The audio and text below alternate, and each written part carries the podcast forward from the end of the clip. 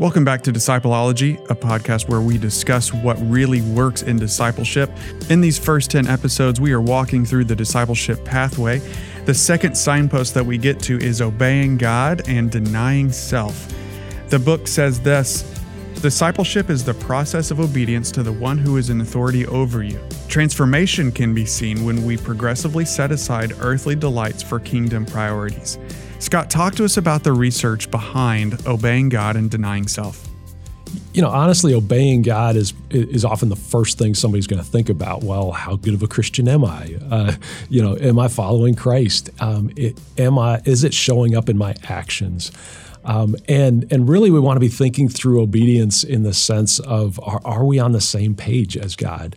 And and that means being on His agenda, going in the direction He wants us to go, and that's where kind of the second part of the name of this signpost is important is there's a trade-off there. To be on on his agenda means I'm not on my agenda. And so I've got to be denying myself to to then get on his agenda and to be living that out.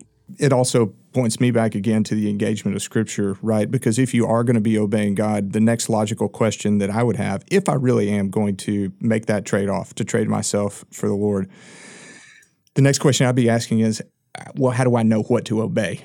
And how do my people know what to obey? Well, the way that they know what to obey is by looking to the to the Word of God. It also this signpost also takes uh, Bible engagement out of the realm of just intellectualism. So often, and I think particularly in the last 15 to 20 years, one of the mistakes that we've made is that we have thought about discipleship primarily as education. Now, it does have an educational component to it, right? So we are learning stuff about the Bible. We're learning to interpret what the Bible says. So, no doubt that is important, but it is education to the end of obedience. So, this signpost, I think, really helps hone and shape what happens in our group environments because often a group environment can can really quickly turn into just share time which is good. We want people to be authentic. We totally want them to to share with each other and that kind of thing. But a group leader like if I'm a church leader and I'm telling and I'm telling my group leaders what the win is if I want to hang it on this signpost, then the win is not necessarily did we have a robust conversation in my group this morning. Because ultimately, we're not trying to answer the question of what do you think the Bible says or what do you feel like the Bible says. Ultimately, the question has been answered. This is what the Bible says.